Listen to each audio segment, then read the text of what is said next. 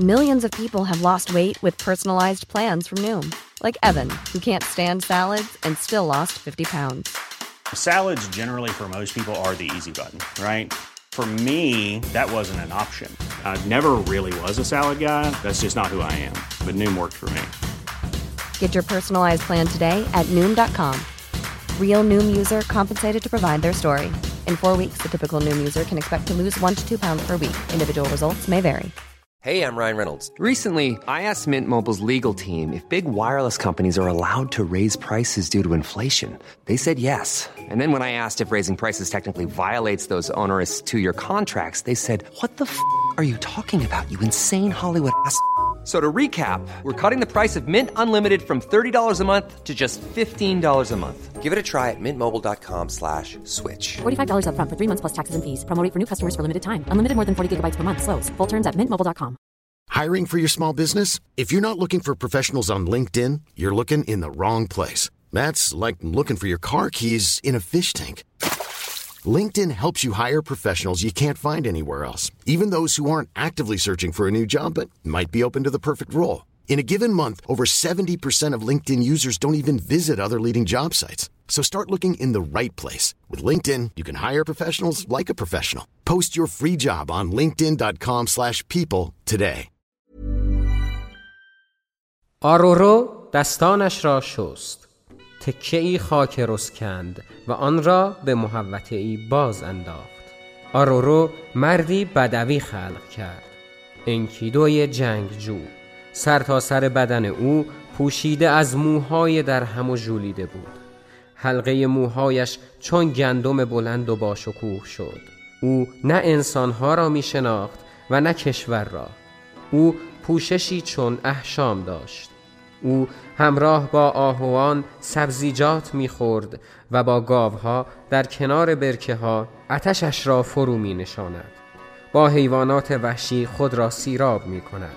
یک شکارچی در کنار برکه با او روبرو شد. او سه روز پیاپی انکیدو را در کنار آب دید. شکارچی به او نگاه کرد و از دیدن او غرق حیرت شد. او در اوج حیرت و گیجی به خانهاش بازگشت و حراسان شد و لب از لب باز نکرد. زنگ تاریخ قسمت 28 تمدنهای بین النهرین.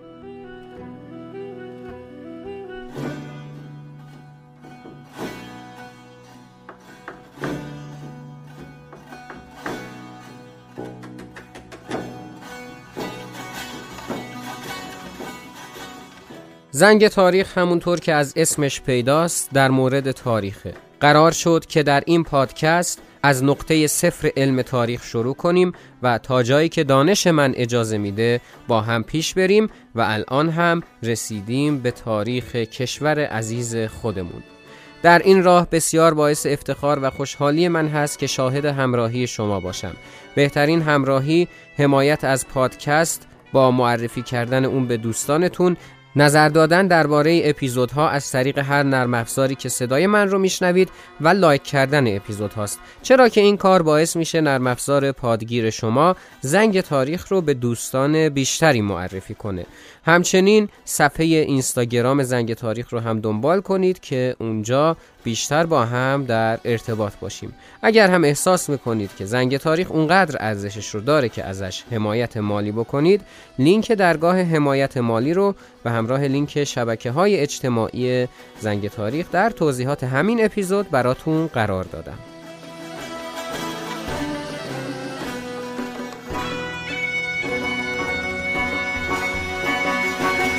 سلام به همه و امیدوارم که خوب باشید. جدیدن چقدر من زود به زود میام. خیلی خوبه اینطوری.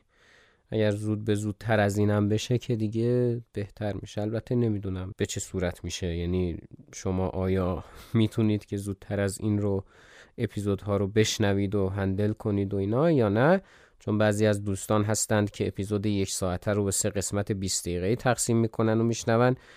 بعضی از دوستانم هستن که همون لحظه اول میشنون و دایرکت اینستاگرام تشریف میارن و به ما لطف دارند که اپیزود جدید رو کی میدی.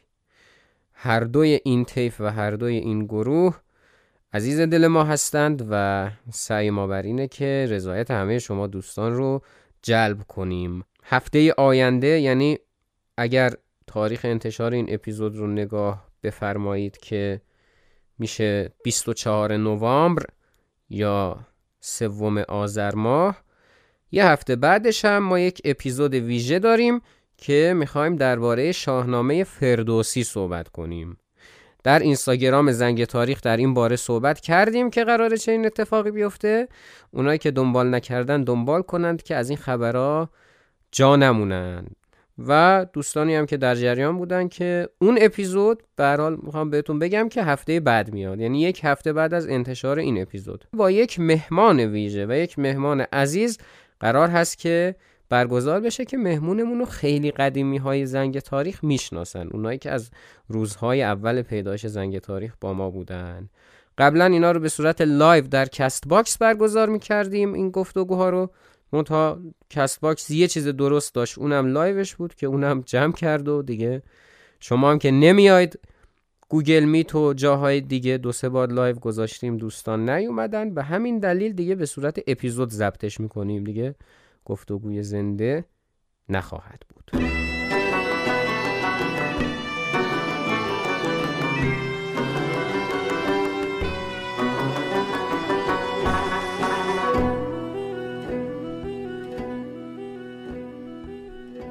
همونطور که اسم این اپیزود رو می‌بینید و از عنوانش و از کاورش و همه چیزش مشخصه قرار هست که درباره بین النهرین صحبت کنیم. اما شاید بگید که شما داشتی درباره تاریخ ایران صحبت می‌کردی یهو چرا اومدی پریدی بین النهرین یا شاید این رو هم بگید که اگر قرار بود که راجع به یک تمدن دیگه صحبت کنی خب چرا همون توی فصل دوم صحبت نکردی که اول اجازه بدید دلیل این رو بگیم که دلیلش هم البته برای شناخت این تمدن مهمه.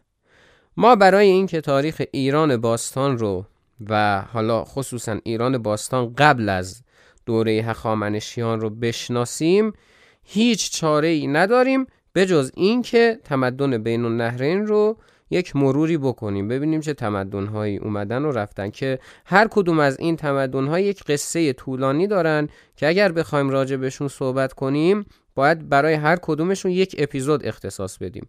اما از اونجایی که خب فصل سوم ما درباره تاریخ ایران هست و قرار نیست که ریز بشیم در تمدن بین النهرین دیگه در قالب یک اپیزود نکات مهمش رو من بهتون میگم تا زمینه ذهنی داشته باشید.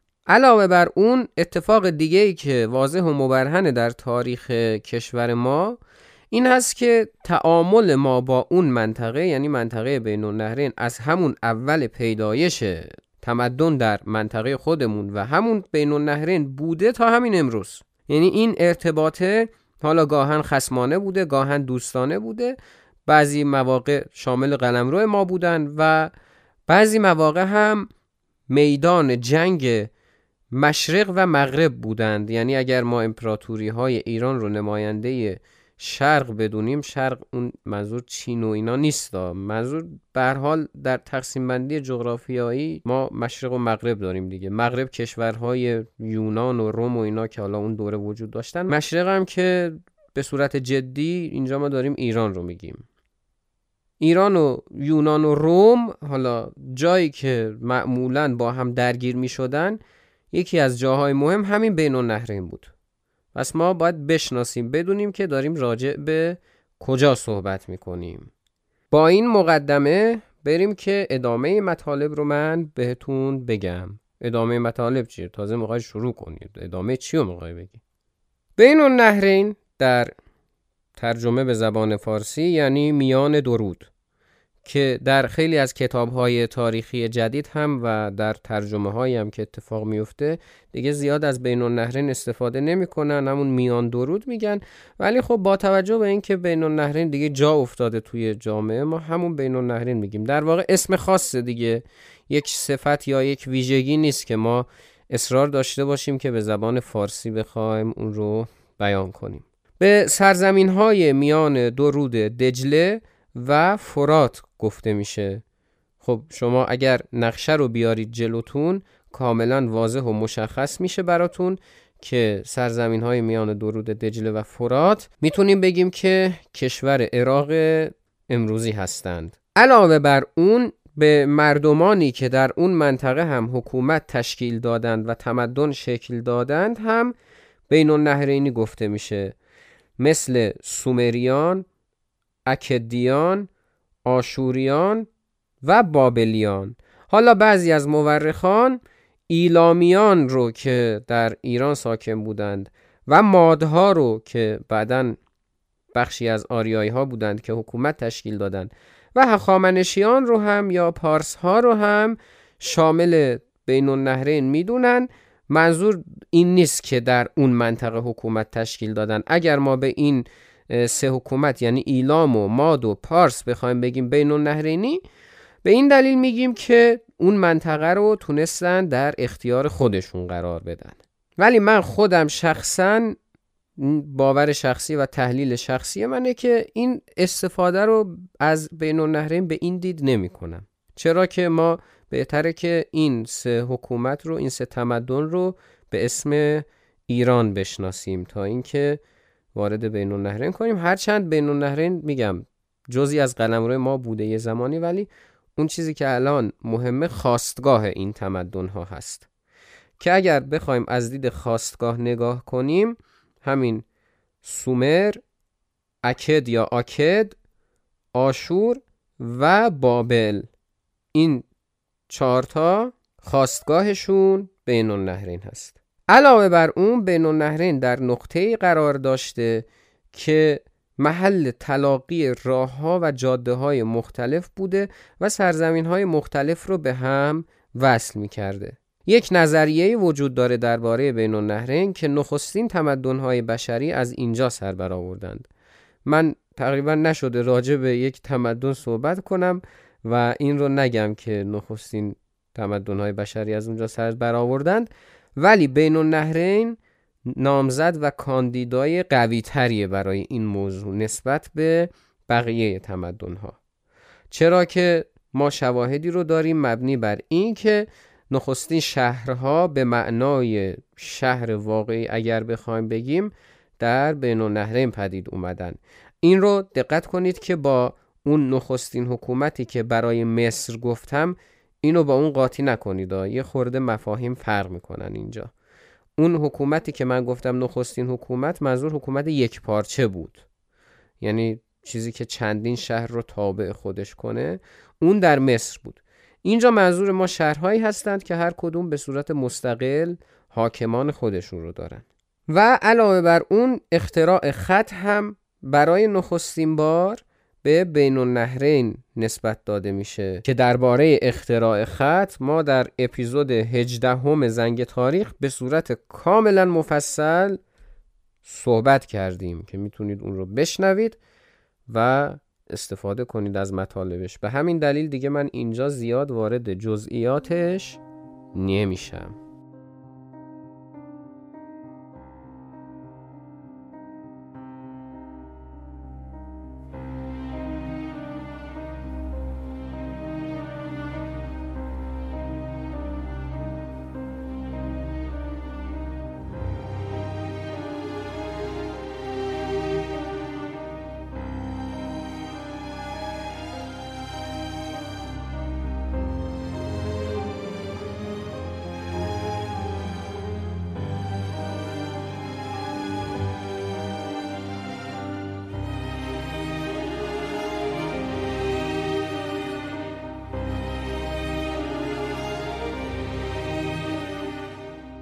زمانی که روی کرده تاریخ نگاری مدرن شکل گرفت همون روی کردی که در فصل اول دربارش خیلی صحبت کرده ایم که گفتیم تاریخ از جنبه روایی اومده تبدیل شده به تاریخ تحلیلی و چند بودی که همه علوم در کنار هم دست در دست هم میدن تا یک اتفاق رو بررسی کنن. در اوایل از بین النهرین و تمدن سومر که حالا می‌رسیم بهش با عنوان گهواره تمدن یاد می‌شد.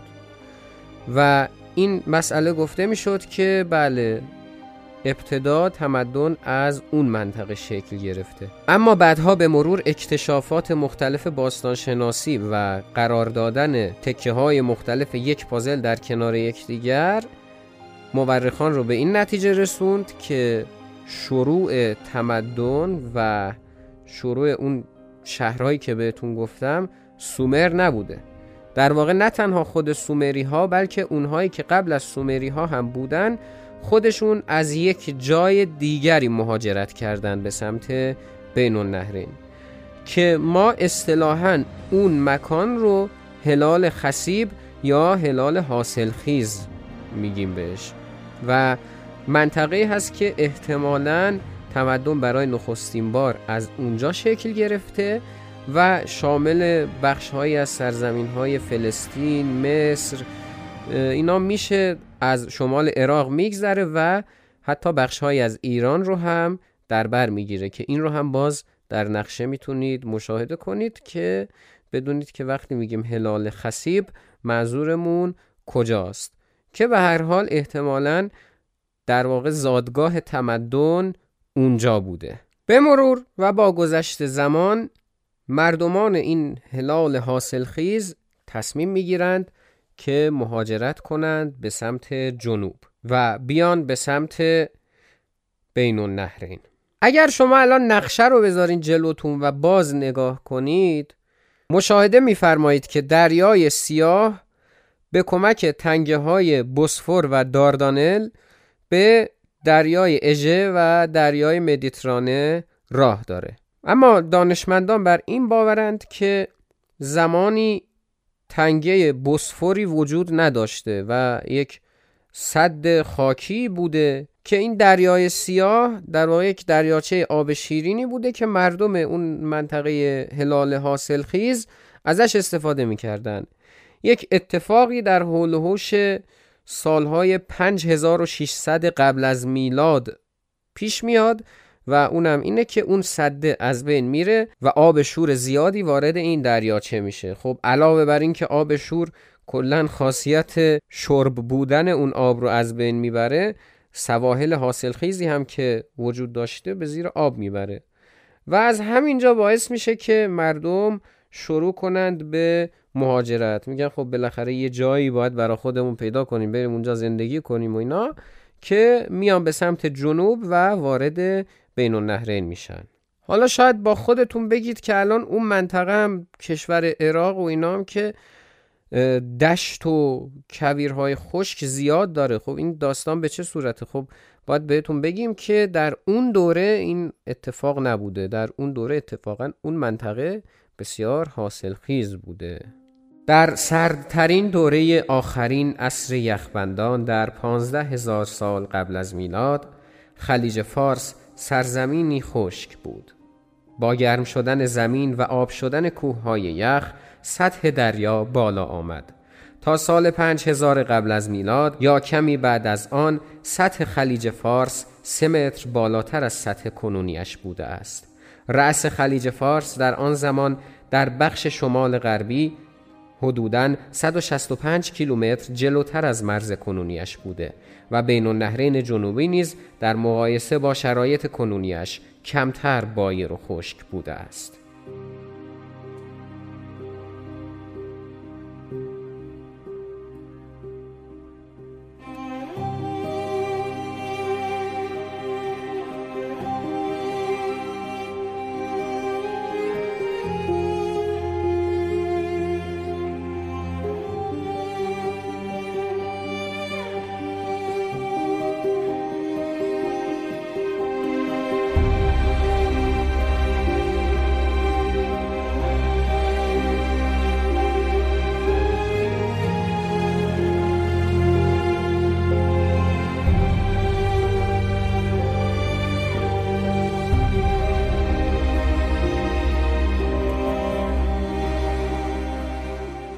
خلاصه سرتون رو درد نیارم. مردم اومدن و نخستین روستاها رو شکل دادن. رفته رفته نظام این روستاها پیچیده تر شد اندازشون بزرگتر شد. چند تا روستا به هم پیوستن و یک شهر رو تشکیل دادند و پیچیده تر شدن روابط و پیچیده تر شدن تمدن ها اگر یادتون باشه گفتم چی و در برداره؟ بله نیاز به مدیریت این روابط. و همین نیاز به مدیریت این روابط باعث تشکیل نخستین حکومت ها در بین النهرین شد. طبیعتا اولین حکومتی که در این منطقه شکل می گرفت و اولین قومی که می‌تونستن خودشون رو مطرح کنن روی سایر اقوامی که بعدا تونستن قدرت رو در دست بگیرن تأثیر میذاشتن. و اون قوم قومی نبودن بجز سومریان. مردم سومر تونستند که تسلط خودشون رو بر این منطقه تثبیت کنند. این منطقه هم که بین النهرین دیگه. و از لحاظهای مختلف نخستین بودن. از جهت ادبیات، هنر، خط یا هر چیز دیگه که شما بخواید صحبت کنید مردمانی که بعد از سومریان تونستند حکومت تشکیل بدن به هر حال از اونها الگوبرداری هایی کردند. سومری ها در جنوب شرقی بین النهرین ساکن شدند. جنوب شرقی بین النهرین میشه کجا؟ میشه شمال غربی خلیج فارس اگر بخواین درست تصورش بکنید در اون منطقه با شکست دادن شکارچی های ضعیفتری که احتمالا حضور داشتند تونستند که تمدن خودشون رو شکل بدند و راز اصلی موفقیتشون رو هم احتمالا اگر بخوایم بررسی کنیم یکیش می‌تونه همین اختراع فن کتابت باشه که باعث شد که تمدنشون تثبیت بشه و از بین نره.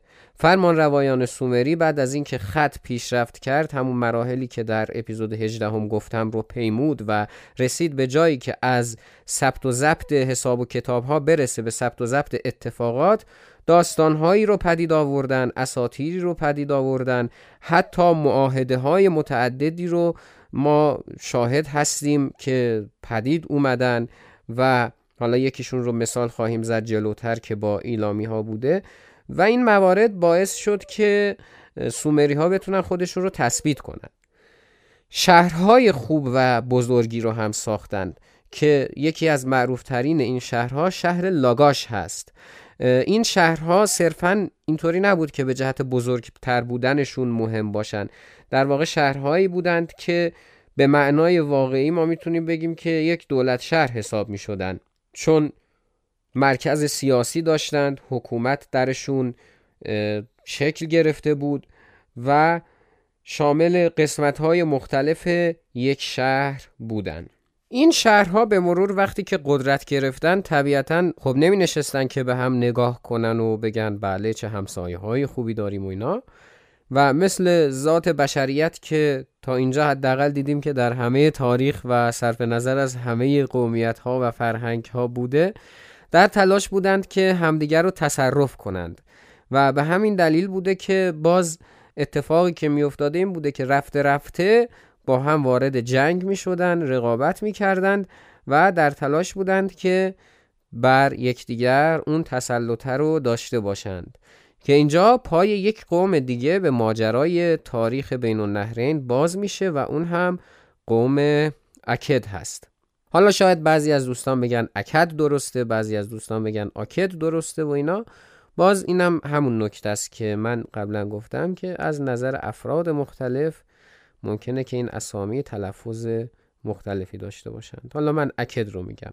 چیزی که مهمه اینه که شخصی به نام سارگون اکدی نقش بسیار مثبت و مؤثری داشته در اینکه بتونه قبیله خودش رو بر دولت شهرهای مختلف چیره کنه. البته ما این اقوامی که داریم میگیم در واقع ریشه یکسانی دارن. یعنی اگر شاید به پیشینه هزاران سالشون از اون مقطع نگاه کنیم به یک ریشه برسن. ولی خب اتفاقی که افتاده این بوده که بعدا زبان اینها تغییر کرده به مرور که از هم جدا شدن و یک سری تعصباتی هم نسبت به قبایل خودشون داشتن و همون بوده که باعث شده که ما یک قوم رو اکدی بنامیم و یک قوم رو سومری. از علتهایی که می‌تونیم بگیم که این دولت شهرها با هم درگیر بودند میشه به نیاز برای تسلط به راه های تجاری و یا جنگ بر سر آب اشاره کرد.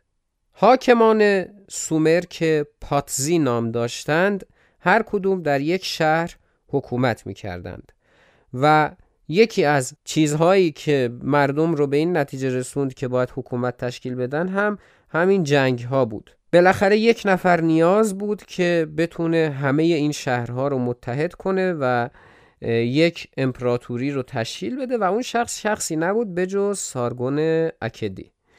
سارگون تونست که در حول و حوش اواخر هزاره سوم قبل از میلاد امپراتوری خودش رو تشکیل بده. البته قبل از سارگون پادشاهان مختلفی بودند که بر قوم اکد حکومت می‌کردن. ولی این شخص بود که تونست اون کار بزرگ و تأسیس امپراتوری رو رقم بزنه. حالا اسم اکد از کجا اومد و به این قوم نسبت داده شد؟ احتمالا به خاطر تأسیس شهر آگاده یا همون اکد توسط سارگون بوده که این اتفاق افتاده. این عزیز بزرگوار از خلیج فارس تا سوریه رو تحت تصرف خودش در میاره و می‌تونیم بگیم که کل بین النهرین یک حکومت واحد رو برای نخستین بار به خودش می‌بینه. سارگون برعکس فرمان روایان بزرگ پیش از خودش صرفاً به پادشاهی محلی بسنده نکرد. او خواستار فرمانروایی واقعی و تمام ایار بر کل منطقه بود. به همین منظور او بخشهایی از دیوارهای دیگر شهرها را تخریب کرد تا از مقاومت بیشتر جلوگیری کند. او شهروندان پایتخت خیش دوستان شخصی که به وفاداریشان شک نداشت و شاید اقوام خود را به عنوان کارگزاران خیش در دیگر دولت شهرها گماشت. تا از پا گرفتن هر گونه سیاست مستقل و خودمختار جلوگیری کند. او همچنین کشتی های دریاپیما را در ساحل های آگاده گرد آورد تا بر کل بازرگانی خارجی مسلط گردد.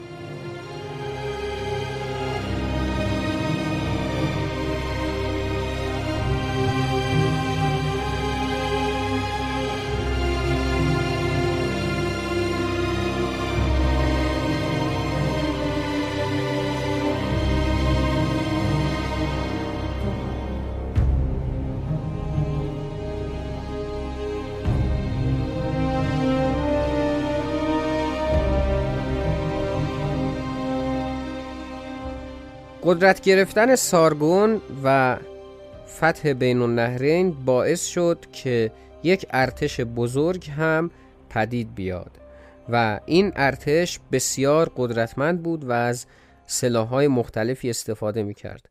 بعد از چند دوره فرمان روایی حتی اینها تونستند از عرابه استفاده کنند البته عرابه هایی که گور خر و خر اونها رو میکشیدن چون هنوز اسب در اون دوره توسط مردم اون منطقه استفاده نمی‌شد.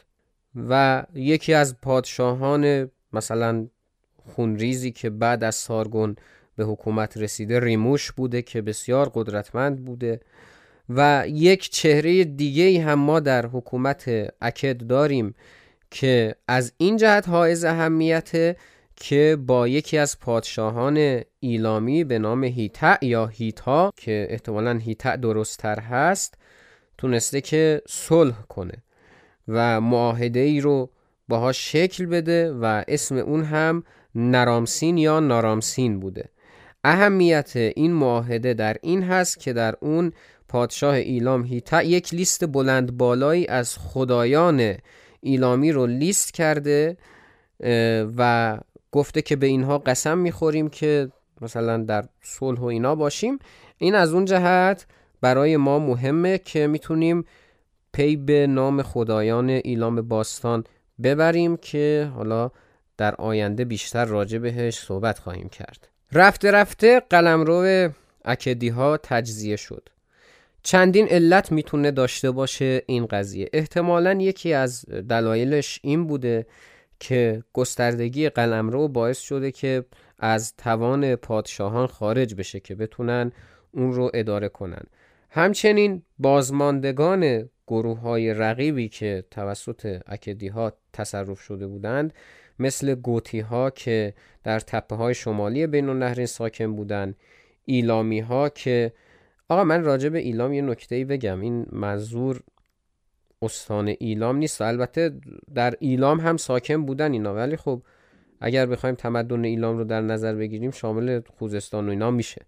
و اموری ها باز از گروههایی بودند که انقدر با اکدی ها درگیر شدند تا اینکه شخصی به نام اورنمو پادشاه شهری به نام اور تونست که از این فرصت استفاده کنه و یک حکومت و یک سلسله رو که ما به عنوان سلسله سوم اور می‌شناسیم تأسیس کنه.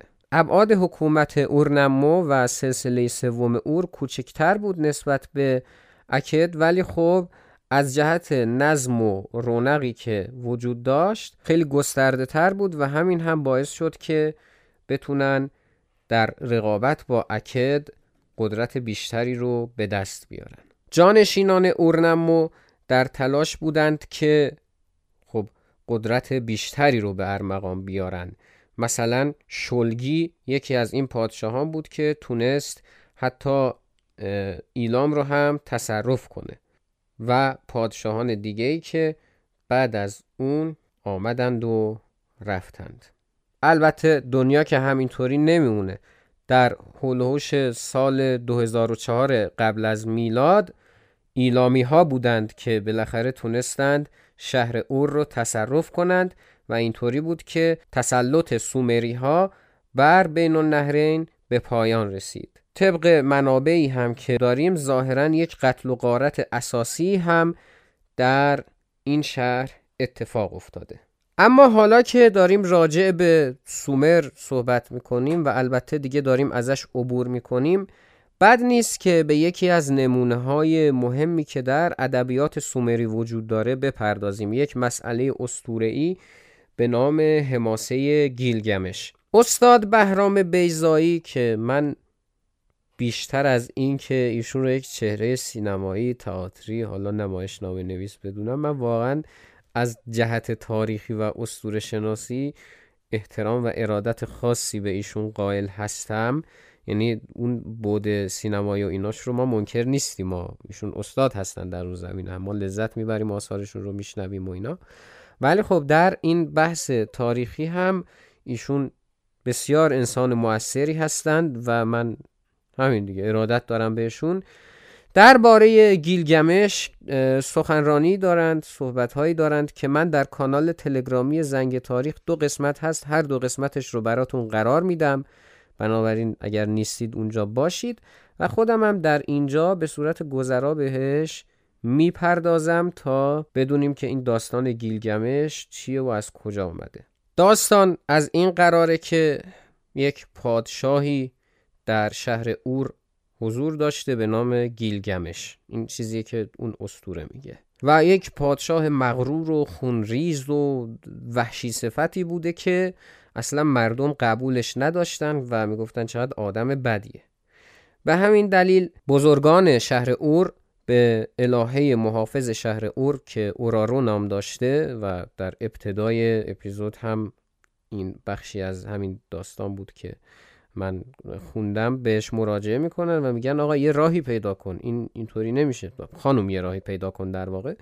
اینطوری نمیشه که این گیلگمش خیلی آدم خونریزی و اینا. و در نتیجه اورا رو یک شخصی رو می آفرینه که انکیدو نام داشته. که قرار بوده که در نهایت متمدن بشه و گیلگمش با مشاهده اون درس عبرتی بگیره. این شخص به صورت وحشی آفریده میشه. وحشی منظور اینه که زندگی وحشی گونه داشته. یعنی در بیابان ها و جنگل ها و اینا زندگی. مثل تارزان دیگه. چرا سرتون رو درد بیارم؟ البته نه اینکه مثل تارزان به وجود اومده ها. یعنی زندگیش تارزان گونه بوده. که در نهایت یک شکارچی اینو پیدا می‌کنه وارد قصر میشه و موهای بدنش و اینا که بسیار پشمالو هم بوده اینو کوتاه می‌کنن. شبیه انسان میشه و بهش تمدن و فرهنگ یاد میدن و در نهایت از خود مردم اور هم متمدن تر میشه. گیلگمش با این معاشرت می‌کنه و در نهایت اون خوی سخت و سفتی که داشته فرو میریزه. انکیدو که گفتیم نام این شخص هست اینطوری بوده داستانش که خوب و بد رو به گیلگمش نشون می‌داده. در نهایت اینها با هم دوستان صمیمی میشن به جنگ با دیوها می‌پردازن و اینا. اما وقتی که با ایشتار روبرو میشن ایشتار نام یکی از الهه های مهم اون دوره هست. ایشتار کاری می‌کنه که انکیدو مریض بشه و بمیره. وقتی که انکیدو میمیره گیلگمش ناراحت میشه در هم شکسته میشه و در نهایت دست به سفری می‌زنه که بتونه به راز جاودانگی پی ببره. خود این که در این سفر چه اتفاقات جالب و جذابی میفته خوندنیه که شما می‌تونید پیدا کنید و بخونید. در اون ویدیوهایی هم که من از استاد بیزایی قراره در کانال تلگرامی زنگ تاریخ بذارم اصلا کاملا تفسیر و شرح و بس داده این قضیه رو که حالا باز میشنویدش و می‌بینید که چیه. در اون اتفاقات بسیار جالب و جذابی هست نمادهایی که وجود داره و اینا هر کدوم پیغام هایی دارن. ولی خب اون چیزی که از بود داستانیش اتفاق میفته اینه که در نهایت گیلگمش به این نتیجه می‌رسه که جاودانگی مال خدایان هست و انسان ها فناپذیرند و به هر حال روزی خواهند مرد.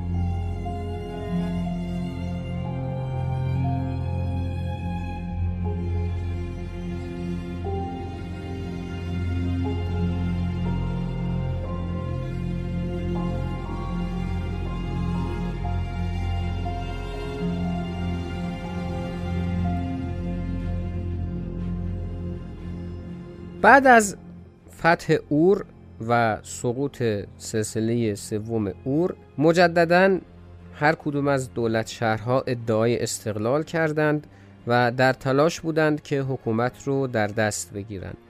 اما دیگه سومریان به اون اندازه نقش چندانی در این رویارویی ها نداشتند و این دولت شهرهای اکدی بودند که نقش بسیار مهمی رو در این قضیه داشتند و دو دولت شهر مهم که ما ازشون می‌تونیم نام ببریم. دولت شهر بابل که اصلا این دوره که الان داریم ازش صحبت می‌کنیم معروف هست به دوره بابل کوهن و دولت شهر آشور. هر دوی اینها از قومی به نام اموری ها بودند که خود اونها هم از قبیله بزرگ اکد بودند و تونستند که حکومت تشکیل بدن و به گونه ای که هزار سال بعدی که الان داریم ازش صحبت می‌کنیم عرصه رقابت آشور و بابل هست عملا.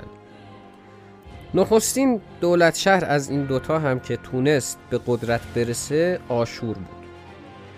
آشوری ها تا قبل از دوره بابل کوهن یکی از شهرهای معمولی بودند که تحت سلطه قدرتمندان اون زمان زندگی میکردن امورات خودشون رو میگذروندن اما Millions of people have lost weight with personalized plans from Noom, like Evan, who can't stand salads and still lost 50 pounds. Salads generally for most people are the easy button, right? For me, that wasn't an option. I never really was a salad guy. That's just not who I am. But Noom worked for me. Get your personalized plan today at Noom.com. Real Noom user compensated to provide their story. In four weeks, the typical Noom user can expect to lose one to two pounds per week. Individual results may vary. Hiring for your small business? If you're not looking for professionals on LinkedIn, you're looking in the wrong place. That's like looking for your car keys in a fish tank.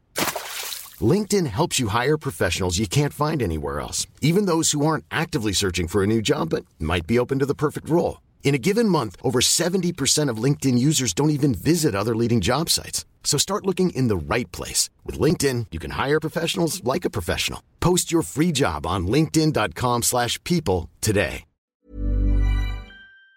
بعد از سقوط شهر اور تونستند که قدرت بگیرند و قدرتگیریشون هم از دوره شخصی به نام شمشی عدد شروع میشه که این بزرگوار یک فرماندهی بوده که به مرور قدرت خودش رو گسترش میده و در نهایت یک امپراتوری رو پدید میاره.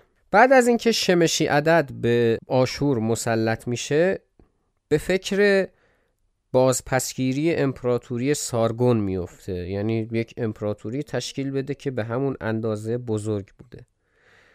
و همین دلیل میره یک دولت شهر جدیدی رو تأسیس می‌کنه که اسمش ماری بوده و پسرش جمس عدد رو می‌ذاره اونجا که حاکم بشه. بعد از اون در کنار رود دجله یک شهری وجود داشته به نام اکالاتوم که اون رو هم تصرف می‌کنه و پسر دیگهش ایشم داگان رو به عنوان پادشاه اونجا می‌ذاره. بعد از این قضایا حرکت می‌کنه به سمت غرب و تا منطقه لبنان رو هم تحت تصرف خودش قرار میده. به خاطر اینکه سربازان شمشی عدد درگیر این جنگ ها بودند و مشغول فتوحات مختلف بودند به همین دلیل کاری به کار بابل نداشت. بابل رو تصرف نکرد و در این حال با بابل صلح کرد. اما از اون صلح ها بود. صلحشون جنگ سردی بوده واسه خودش. در ظاهر خوب و اوکی بودن ولی در باطن شیطنت هایی داشتند بر حال. بعد از مرگ شمشی عدد پسرش ایشم داگان جانشین اون میشه و اون هم در تلاش بوده که اون مبارزات نظامی که پدرش آغاز کرده رو ادامه بده و بتونه که به یک حکومت بزرگ برسه. البته برادرش رو دوست داشته و نمی‌خواسته که حکومت برادرش بر دولت شهر ماری را تصرف کنه. من بر سریر پادشاهی خانه پدرم جلوس کردم به همین دلیل است که مشغله بسیار داشتم و نتوانستم خبر سلامتیم را برایت بفرستم. نگران نباش سریر تو از آن تو باقی خواهد ماند. خدایان عدد و شمش با من همراهند. مردمان ایلام و پادشاهان اشنونا را در تصرف خیش دارم. بیا به یکدیگر سوگند وفاداری یاد کنیم و تا ابد ارتباط برادرانه من را حفظ کنیم.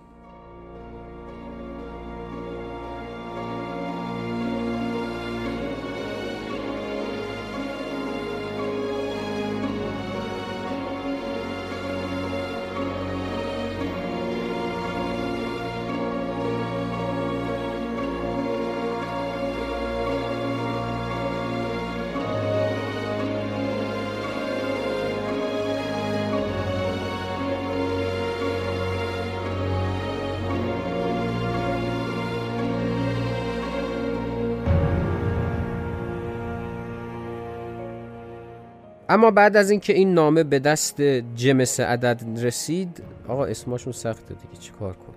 حالا یه اسم سختتر. یکی از مقامات دولت شهر ماری به نام زیمریلیم جمس عدد رو از حکومت ازل کرد و خودش به حکومت رسید.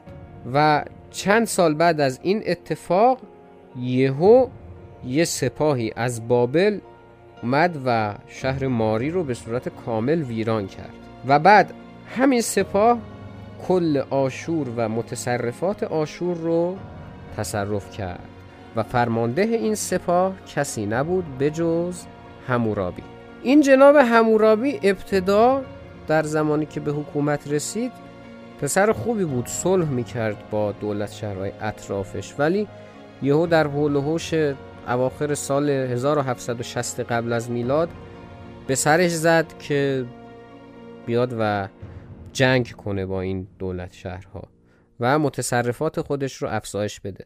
و همین دلیل بود که علاوه بر دولت شهرهایی که خودش در اختیار داشت همه دولت شهرهای موجود در اختیار و تصرف آشوریان رو هم گرفت و بعد از سارگون اکدی اولین شخصی شد که کل بین النهرین رو مجددا متحد کرد و باز هم از خلیج فارس تا سوریه رو تونست که تصرف کنه. البته همورابی صرفا کسی نبود که تصرف کنه و یه حکومت نظامی تشکیل بده. در واقع بعد از اینکه امپراتوری خودش رو بنا نهاد یک رفاه و آرامشی در سراسر قلمرو و کل بین النهرین که الان به اسم بابل میشناسیمش دیگه برقرار شد و از لحاظ بازرگانی از لحاظ اقتصادی کلا رونق شکل گرفت. بعد از این همورابی یک سری قوانینی رو در ستون معروف همورابی که باز اگر در اینترنت بزنید عکساش رو پیدا می‌کنید که چقدر خوب می‌شد. من می‌تونستم در زمینه هویت بسری هم کار کنم و اینا رو توی اینستاگرام زنگ تاریخ بذارم که متاسفانه نمیشه. قوانینی رو اومد نوشت که کشور بر پایه اون قوانین اداره بشه و به این دلیل که اونطوری که خودش در آخرش گفته باشد تا مردی که به او ظلم شده یا رنج و درد و شکایتی دارد در برابر سنگ نوشته من بیستد. و باشد تا کسی کلمات مرا که بر این سنگ یاد بود حک شده برایش قرائت کند.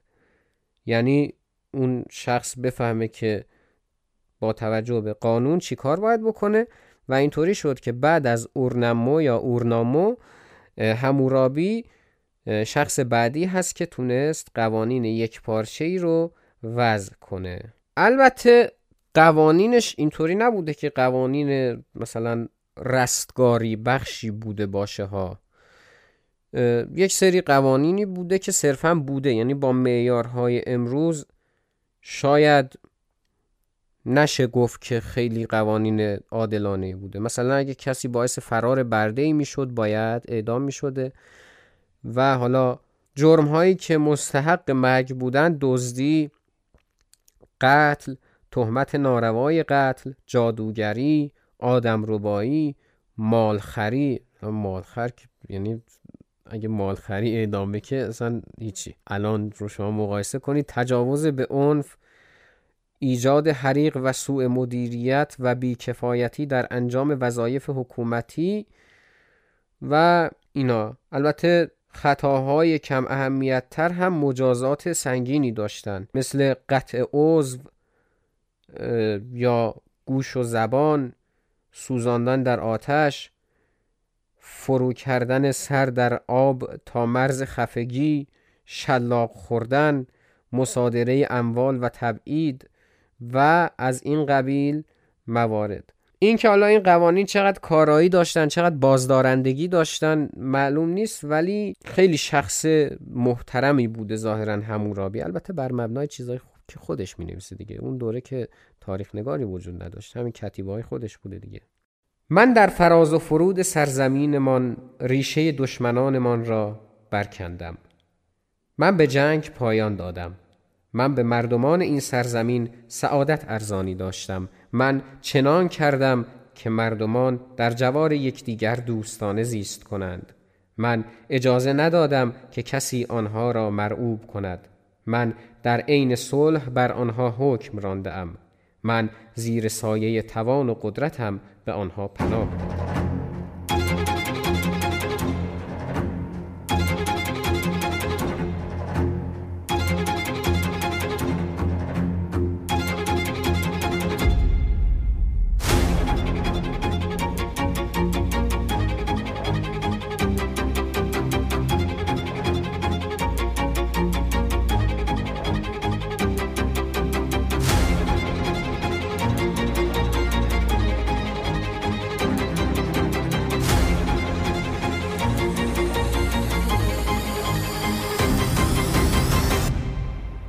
اما اگر شما در این اپیزود یه چیزی رو بارها دیده باشید اونم اینه که یه نفر به حکومت رسیده. خیلی هم خوب حکومت کرده بعدش هیچی دیگه. همون رابی هم از این دست افراد.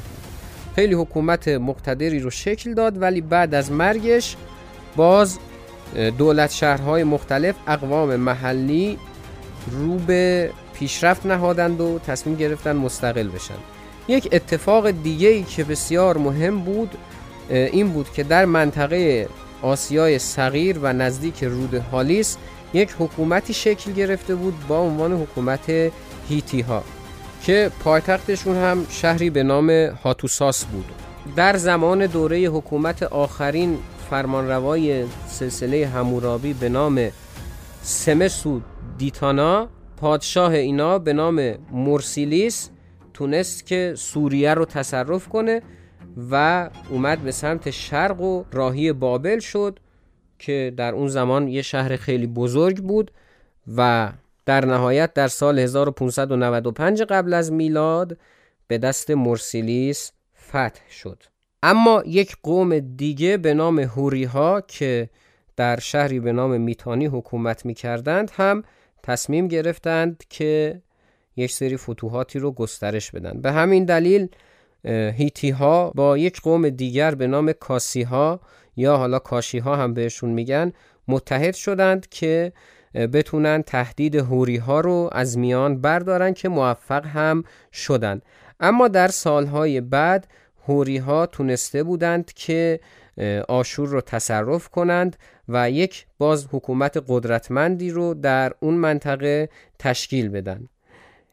از طرفی کاسی ها هم خودشون رو وفادار به فرهنگ بابل می‌دونستن. تا اینکه در هولهوش سال 1380 قبل از میلاد یکی از پادشاهان هیتی به نام سوپی لولیوماس دقیقا اسمش به همین سختیه دوباره به سمت میتانی لشکر کشید و در نهایت تونست که حکومتشون رو تصرف کنه و مجددا آشور رو در اختیار بگیره و بار دیگر آشور بتونه قدرت بگیره. که از اینجا به بعد رو ما می‌ذاریم به اپیزودهای بعدی که قرار رویارویی های آشور و ایلامی ها رو بررسی کنیم و راجع به آشور مفصل صحبت خواهیم کرد. یعنی دیگه ما با تاریخ سیاسی بین النهرین کاری نداریم اما با جامعه و فرهنگ بین النهرین در اون دوره خیلی کار داریم. و در پایان این اپیزود یعنی البته تا پایانش که هنوز مونده ولی خب در بخش پایانی این اپیزود قبل از اتمام صحبت چی دارم میگم؟ ولش کن. بریم که اطلاعاتی داشته باشیم در باره جامعه و فرهنگ و هنر بین النهرین باستان.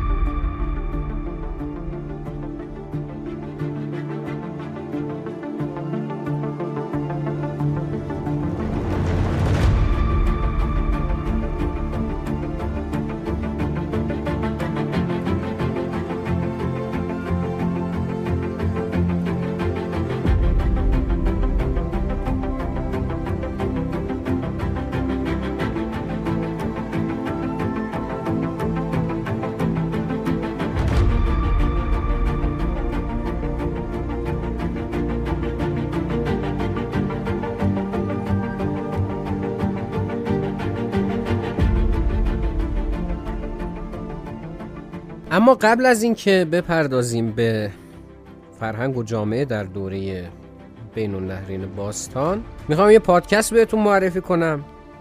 پادکستی که خودم جز فناشم حقیقتا و هم پادکست خوبیه و هم پادکستر خوبی داره. علاوه بر اینکه پادکستر خوبی داره تیم خوبی هم هستن که این پادکست رو اداره می کنند اگر به شنیدن داستان علاقه دارید اونم داستان هایی که عجیب و غریبه و اصلا یه حال و هوای پیچیده و مرموزی داره و معلوم نیست از کجا می‌زنه به کجا میره و ذهنتون رو درگیر می‌کنه. همین الان که نه بعد از اینکه این اپیزود زنگ تاریخ رو شنیدین برین و پادکست ریسمان رو دنبال کنید. تا به اینجا دو تا داستان منتشر کردن که روانکاو تاریکی که تموم شده. و خیلی حال و هوای عجیبی داره که حقیقتا من که دو سال پیش شنیدمش یعنی اصلا یه جوری شدم و داستان بداهه که هنوز تموم نشده و داره مسیر خودش رو ادامه میده و خب اصلا خیلی چیز جالبیه. پارسا مسیحی عزیز خودش داستانها رو طوری روایت می‌کنه که شما حس می‌کنید که دارید یه اتفاقی که واقعا افتاده رو گوش می‌کنید. یعنی لحنی که داره حداقل برای خود من اینطوریه. و همین بشنوید و لذت ببرید. بحث بعدی هم اینه که عزیزانم زنگ تاریخ رو که میشنوید درباره اپیزودها نظر بدید و اپیزودها رو لایک کنید. با ارزشترین دارایی یک تولید کننده محتوا و حالا ما که پادکستر هستیم شما دوستان گرامی هستید و تا شما نباشید کار ما اصلا معنایی نداره. شما باشید حضورتون رو ببینیم به چشم بیاید. اینستاگرام زنگ تاریخ رو هم فالو کنید و اونجا هم با هم در ارتباط باشیم. خوب کانال تلگرامی هم داریم که گفتم اون ویدیوهای مربوط به گیلگمش رو توش قرار میدم و گروه تلگرامی هم داریم که بعضا توش چت می‌کنیم که خیلی دوست داریم بیشتر چت کنیم و اینا. خود منم هستم دوستان علاقه من به تاریخ هم هستن و خیلی خوبه این فضاها که باشید. اگر دوست داشتید می‌تونید حمایت مالی بکنید از زنگ تاریخ. البته این یک چیزی نیست که من بگم مثلا بله شما به عنوان شنونده حتما باید این کارو بکنید. نه زنگ تاریخ بی مزد و منت و به صورت کاملا دلی تقدیمتون میشه. ولی اگر شما هم دوست داشتید به صورت کاملا دلی می‌تونید که این کار پسندیده رو انجام بدید. در منابع تاریخی هم بسیار به این اشاره شده که بله حمایت از زنگ تاریخ چیز خیلی خوبیه. هم به صورت مالی و هم به صورت غیر مالی. و حتی اگر کسب و کاری دارید خدماتی دارید که نیاز به تبلیغ داره می‌تونید اسپانسر یکی از اپیزودهای زنگ تاریخ بشید. اینم ممکنه. بله در دایرکت اینستاگرام هم اگر پیام بدید در این باره می‌تونیم که صحبت کنیم. همین. گرچه اقوام مختلفی در بین النهرین ساکن بودند و حکومت هم می‌کردند اما یک شاکله واحدی داشت فرهنگشون. و صرفا حکومت های بعدی که می اومدن یا از این فرهنگ الگو بر می داشتن که خیلی این بیشتر اتفاق می افتاد یا اینکه حالا یه چیزهای جزئی بهش اضافه می کردن. و این قضیه به قدری جدیه و به قدری گسترده است که حتی هخامنشیان هم وقتی بابل رو تصرف کردن و بین النهرین رو خیلی از چیزهایی که اونجا وجود داشت رو الگو برداری کردند البته ما تاریخ که نداریم به اون معنا که یه نفر بنویسه که زندگی مردم چطوری بوده و اصلا تا چند صد سال اخیر که اصلا چنین چیزی معنی نداشته در تاریخ نگاری. فقط اتفاقاتی بوده که پادشاه رقم می‌زده. حالا اینکه تاریخ نگاری بعد از مثلا اون زمانهایی که گفتیم در دوره یونان باستان هکاته و هرودوته دیگه شما بیاید این رو در نظر بگیرید که ما در این دوره اصلا همون تاریخ نگاری رو هم نداریم. یعنی حتی ما کسی رو نداریم که در بین النهرین بیاد و شرح بده که چه اتفاقی افتاد. بجز چیزهایی که خود پادشاهان درباره خودشون و اتفاقاتی که رقم می‌زدن می نوشتن و احیانا کتیبه هایی که پیدا می شد درباره حساب و کتاب ها و اینا که می‌تونست شامل زندگی مردم هم بشه و بازسازی بقایای غیر مکتوبی که وجود داشته مثل خونه ها و مجسمه ها و این چیزها که در بحث منابع تاریخی درباره اینا صحبت کردیم که به چه صورت اتفاق میفته باعث شده که از جامعه اون دوره تصاویری به دست ما برسه. خب طبیعتا عالی ترین جایگاه اجتماعی در اون دوران و اون روزگار مثل همه جای جهان مال پادشاه بود. در بین النهرین مثل مصر اینطوری نبود که پادشاه خودش رو خدا معرفی کنه. نه از این خبران نبود ولی نماینده خدا چرا بود؟ مثل ایران که قبلا گفتیم پادشاه نماینده خدا بود و کاهن اعظم بود. و از جهت مذهبی خب جایگاه ویژه‌ای داشت. علاوه بر اون فرمانده کل قوا بود مسئول اجرای قوانین بود نویسنده قوانین بود. یعنی ما پادشاهان دیگه هم داشتیم که قوانین می نوشتن همورابی فقط معروف ترین اوناست. یعنی تنها شخصی نیست که قانون نوشته. مسئول رسیدگی به شکایات بود بهترین غذاها رو می‌خورد در بزرگترین خانه ها ساکن بود و اینا. دیگه پادشاه بود دیگه مشخصه مثلا. خب طبیعتا بعد از پادشاه بالاخره اشراف بودند. حاکمان شهرهای مختلف فرماندهان نظامی روحانیون و کاهنان مذهبی و اینا که اینها هم به هر حال ثروتمند بودند خدمتکارانی رو داشتند برای خودشون املاک مستقلی داشتن و در واقع اشراف بودند دیگه امتیازات ویژه‌ای داشتن. این افراد و اشراف به هر حال زمین هایی داشتند و در این زمین ها هم کسانی رو داشتند که کار می‌کردند. به ترتیب جایگاه اجتماعی کارگرانی بودند که مردان آزاد محسوب می شدند در پله بعد از اشراف. بعد از اونها صرف ها بودند که جایگاه اجتماعی بین آزادی و بردگی داشتن این یعنی یه سری ویژگی های افراد آزاد رو داشتن یه سری ویژگی های برده ها رو و در نهایت خود برده ها که دیگه پایین ترین جایگاه اجتماعی بودن مردان آزاد صرفا کارگرانی بودند که در یک زمین کار می‌کردند. انگار شما در نظر بگیرید الان یک عزیزی مثلا در زمین کشاورزی یک عزیز دیگری داره کار می‌کنه. دیگه دارای اون شخص به حساب نمیاد. ولی خب کارگرشه دیگه. کار می‌کنه پولشو می‌گیره. صرف ها یک سری امتیازاتی رو داشتند که کارگران آزاد هم داشتن ولی در عین حال مشابه برده ها هم بودند.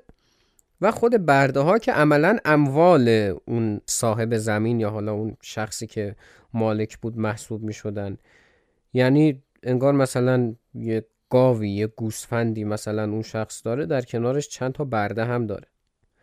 و البته بعضی از مردان آزاد خودشون دارای زمین های کوچیکی هم بودن ولی خب مالیات می‌دادن یا پول می‌دادن یا اینکه اگر پولشو نداشتن در پروژه های عمرانی که وجود داشته و پادشاهان می ساختن کار می‌کردن. برده ها هم یا اینطوری بود که در جنگ ها اسیر می شدن و در بازارهای بردهداری فروخته می شدن یا افرادی بودند که بدهی زیادی داشتن و به ازای پرداخت بدهیشون خودشون یا خانوادهشون رو به عنوان برده میفروختند مردمان روستاها که عموما کشاورز بودن بعضی هم شکارچی بودن می‌رفتن می‌زدن شکار می آوردن میفروختن پوست و پشم و ایناشو حالا گوشتشو. و خب البته دامپرور هم داشتیم دیگه که اینا بحثشون مشخصه. زندگی شهری هم خب به این صورت بود که صنعتگران مختلفی رفته رفته ظهور پیدا کردند مثل کسانی که پشم میریسیدند مثل مثلا کسانی که از چوب ابزار می ساختن و اینا به هر حال میفروختن دیگه. حالا در ابتدا که داد و ستد بوده بعدها که دیگه روش معامله هم متفاوت میشه و این صحبت ها اما درباره بحث خانواده هم بخوایم صحبت کنیم. خانواده یک عنصر بسیار مهم بوده در بین النهرین باستان. خیلی با وجود اینکه خب بیماری زیاد بوده تراکم جمعیتی بالا بوده و اینا ولی افراد به خانواده های خودشون افتخار می‌کردند. البته هدف از ازدواج فقط تولید مثل بوده و فرزند آوری. و نه مثلا بگیم عشق و این چیزا که حالا مثلا در بقیه جا ممکنه مشاهده کنیم. این چیزیه که مورخان میگن. و حتی یه رسمی هم داشتن که ازدواج در حراج اتفاق می افتاد البته اون ازدواج معمولی که یه خواستگاری صورت بگیره یکی از یکی خوشش بیاد و بخوادش بوده ولی در کنار اون یک سنتی هم بوده که در ایام مشخصی از سال و یک بار در سال این اتفاق می افتاده که دور هم جمع می شدن دخترهایی که به سن ازدواج رسیده بودن رو به حراج میذاشتن و یه نفر انتخابشون می‌کرده و باشون ازدواج می‌کرده که چنین فضایی در بین النهرین حاکم بوده. این دوره که ما متوقف شدیم توش بعد از اون حکومت آشور مجددا اقتدار خودش رو به دست میاره و به یک حکومت قدرتمند تبدیل میشه. اما از اون جایی که دیگه از اینجا به بعد ارتباط با ایلام خیلی بیشتر میشه ما این بحث رو خواهیم گذاشت به زمانی که تمدن‌های ایلام قدیم و ایلام میانه و ایلام نو رو بررسی کنیم و برسیم به دوره مادها و اونجا مجددا بازگردیم به بین النهرین دیگه نکته تاریخی خاصی نیست. بریم که پایان این اپیزود رو داشته باشیم.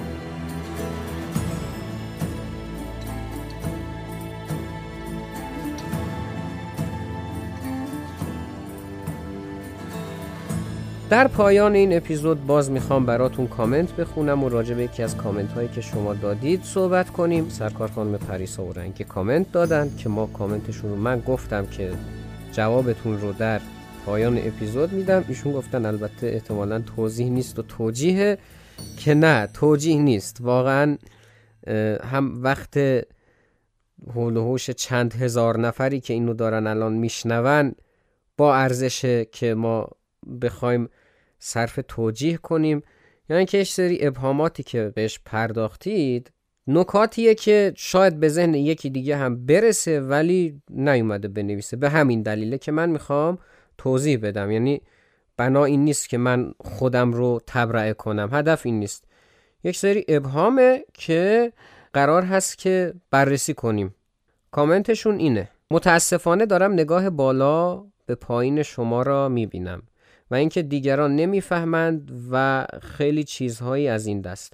اگر می‌خواهید کامنت بذاریم پس دلیل نمیشه اینطور نظر بدهید. دوم اینکه فکوس شما بر روی مسائل اروتیک خیلی بیش این هست. اصل موضوع را بفرمایید. این اکسانی که بر روی این مسائل می‌گذارید بیشتر کنجکاوی ایجاد می‌کنه. و سوم اینکه خیلی پادکست فرسایشی شده. یک ساعت وقت می‌ذاریم برای چهار یا پنج تا خط مطلب مفید این هم لحاظ بشه لطفا. خب راجع به این که بحث نگاه بالا به پایین من همیشه سعیم بر این بوده. حالا شما صرفا کامنت دادین. ما دوستانی رو داریم که در اینستاگرام شاید اقراق نگم اگر بگم روزمره هم باشون گفتگو می‌کنیم. پیش نمیاد که معمولا هفته ای نباشه که با هم گفتگو نکنیم. راجع مسائل مختلفی صحبت می‌کنیم. حتی پیش اومده که از چارچوب زنگ تاریخ خارج بشیم و همه اینها به این دلیل هست که من شما رو دوستان خودم می‌بینم. و همیشه گفتم تنها فرق من و شما اینه که من پشت این میکروفونم. صدای من داره می‌رسه. شما دوستان هم حتما صاحب نظر هستید. کما اینکه الان چند تا از دوستان میان نکاتی که من در اپیزودها میگم رو راجبش بحث می‌کنن. و اینکه من همیشه گفتم که زنگ تاریخ شما رو از تاریخ بی نیاز نمی‌کنه. اصلا بحث اینه که اگر واقعا دوست دارید پی قضایا رو بگیرید تشریف ببرید و کتاب های تاریخی رو هم بخونید. یعنی قرار نیست با زنگ تاریخ ما تبدیل بشیم به عالم تاریخ. باز میگم همه شما عزیزان دوستان من هستید و من اگر هم میگم کامنت بذارید اتفاقا به این دلیل هست که اگر انتقادی دارید من بشنوم. اگر نقصی هست واقعا برطرفش کنیم. اما راجع به این که فکوس من روی مسائل اروتیک خیلی زیاده و باعث میشه که کنجکاوی ایجاد بشه. یه جاهای اجتناب ناپذیره. ببینید دیگه مثلا در اپیزود گذشته که من راجع به زرتشت مثلا صحبت کردم و گفتم هر هزار سال یه بار اون اتفاق میفته من باور کنید خیلی ملاحظه کردم. یعنی شما به اصل مطالبی که وجود داره مراجعه کنید یک جزئیاتی داره یک شرح و بستی داره که اصلا نگم براتون. خب؟ و در این حال نمیشه هم گفت. خب من برگردم یهو بگم بله هر هزار سال یک منجی ظهور می‌کنه. در این حال نگم که ریشه ظهور این منجی کجاست. یه جورایی اون فلسفه اون آین زرتشتی اونجا می‌رفت زیر سوال. اصلا یکی از محورهاشه. یا راجع به مسائل دیگه مثلا داستان رستم و تهمینه که منجر به تولد سهراب میشه خب واقعا اشاره که توی شاهنامه شده بوده همین بوده. یعنی تهمینه اومده عاشق رستم شده و بعد ادامه ماجرا. یا راجع به داستان رودابه و زال هم همینطور. مثلا ما درباره به دنیا اومدن رستم عملا این رو داریم دیگه. به سراحت اشاره شده. پس من ناگزیر بودم. اونجاها یهو من می اومدم میپریدم از بین می‌رفت. ببینید یه سری چیزا داستان شکل داده واقعه شکل داده. ما نمی‌تونیم ازشون اجتناب کنیم. چیزی که من خودم سعی می‌کنم رعایت کنم. همیشه این هست که بیام طوری برخورد کنم در ارائه این مطالب. که اتفاقا بله کنجکاوی هم ایجاد کنه. که شما برید ببینید چی بوده که من روم نشده بگم و مطالعش کنید. نه به جهت اروتیک بودنش بلکه به جهت اینکه داستانهایی حول محور اون قضیه شکل گرفته. و طوری این رو بیان می‌کنم که شمایی که سر در میارید از ماجرا متوجه بشید من چی میگم و برید دربارش مطالعه کنید. و اون کسی هم که حالا یک طیف سنی خاصی داره و متوجه نمیشه من چی میگم که صرفا میذارتش به حساب یه شوخی و از کنارش میگذره. اما راجع به اون قسمتی که فرمودین که اپیزودها خیلی طولانیه و روند فرسایشی میشه و برای چهار خط مطلب یک ساعت و نیم اولا اینکه اینکه مدت اپیزودها بیشتر بشه چیزی بود که اکثر دوستان خواستند و ما اجابت کردیم. ولی بخش اصلی صحبت های من راجع به اون قسمت چهار خط مطلبشه. اجازه بدین یه ذره اینجا از چیزی که شما گفتین دلخور بشم. اگر واقعا چیزهایی که من میگم چهار خط مطلبه و فقط یه سری مثلا یه پاراگراف دیگه چهار خط مطلب عملا همین میشه یه پاراگراف. خب اصلا کلا هیچ بیخیال زنگ تاریخ بشیم. شما همین الان اگر بخواید یه کار علمی انجام بدید یه پژوهشی بکنید اول باید موضوع انتخاب کنید بعد راجع به موضوع تحقیق کنید بعد یک سری سوال طرح کنید به اون سوال ها جواب بدین. نمی‌دونم برای جواب دادن به اون سوال ها یه سری مطالبی رو بخونید یه فیش هایی بردارید. باعث میشه که یک فرایند خیلی طولانی اتفاق بیفته. خود همون چند صفحه است. با فونت 13 Word چندین صفحه آچهاره. این که میگین چهار خط جسارت می‌کنم ولی یه خورده به نظر من کم لطفیه. حالا اون پروسه تحقیق و پژوهشی که من بهتون گفتم شما این رو بهش اضافه کنید که این باید ضبط بشه توی ضبطش کلی سوتی و توپق هست باید اونها گرفته بشه. خود edit ش تدوین این کار آهنگ ها رو روش میکس کردن نمی‌دونم همه اینا. من اتفاقا این برای من خیلی راحت تره که بیام 25 دقیقه صحبت کنم و اون 25 دقیقه رو بکنم یه اپیزود 20 دقیقه ای و بدم و برم. این خیلی برای من طبیعتا راحت تره ولی من دوست دارم اون زمانی که در اختیارتون قرار میدم و اون زمانی که صرف می‌کنم برای تولید این کار یه بازدهی خوبی داشته باشه. و این هم برای یک اپیزودی که شما میشنوید. اگر بگم برای یک اپیزود 15 ساعت زمان گذاشته شده زیاد نگفتم باور کنید. و اگر بگم چه حجم عظیمی از مطالب بررسی شده که در قالب این چیزی که شما بهش میگین چهار خط تقدیمتون بشه باز هم جای گفتگو داره. ولی در کل ممنون از اینکه نظر دادین و چیزی که توی ذهنتون بود رو بیان کردین. حتما زنگ تاریخ رو به دوستان خودتون معرفی کنید و نظرات خودتون رو هم از ما دریغ نکنید و لایک هم که بکنید. چرا که این باعث میشه اون نرم افزاری که شما دارید زنگ تاریخ رو میشنوید این پادکست رو به دوستان بیشتری معرفی کنه. خانوادهمون از این هم که هست بزرگتر بشه. در شبکه های اجتماعی هم که همراه ما باشید و این صحبت ها شنونده اپیزود 28 زنگ تاریخ بودید که در هفته اول آذر ماه تقدیم حضورتون شد. یه هفته بعد از اینم اپیزود ویژه رو ما تقدیمتون خواهیم کرد. تا اون موقع که حالا یا اپیزود ویژه رو بشنوید یا شاید خوشتون نیاد اپیزود بعدی رو اپیزود اصلی بعدی رو بشنوید خدا نگهدار.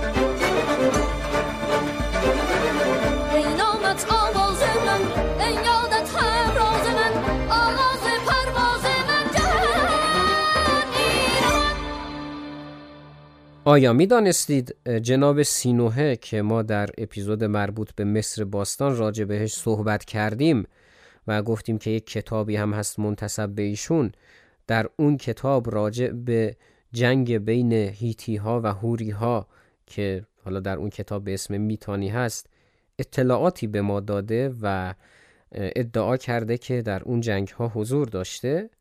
احتمالا اگر کتاب رو خوندید می‌دانستید اگر هم کتاب رو نخوندید و نمی‌دانستید که من بهتون گفتم بدانید که چنین قضیه ای هست خدا حافظ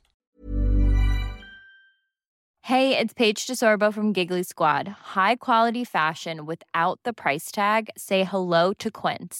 I'm snagging high-end essentials like cozy cashmere sweaters, sleek leather jackets, fine jewelry, and so much more. With Quince being 50 to 80% less than similar brands. And they partner with factories that prioritize safe, ethical, and responsible manufacturing. I love that. Luxury quality within reach. Go to quince.com slash style to get free shipping and 365-day returns on your next order. quince.com slash style.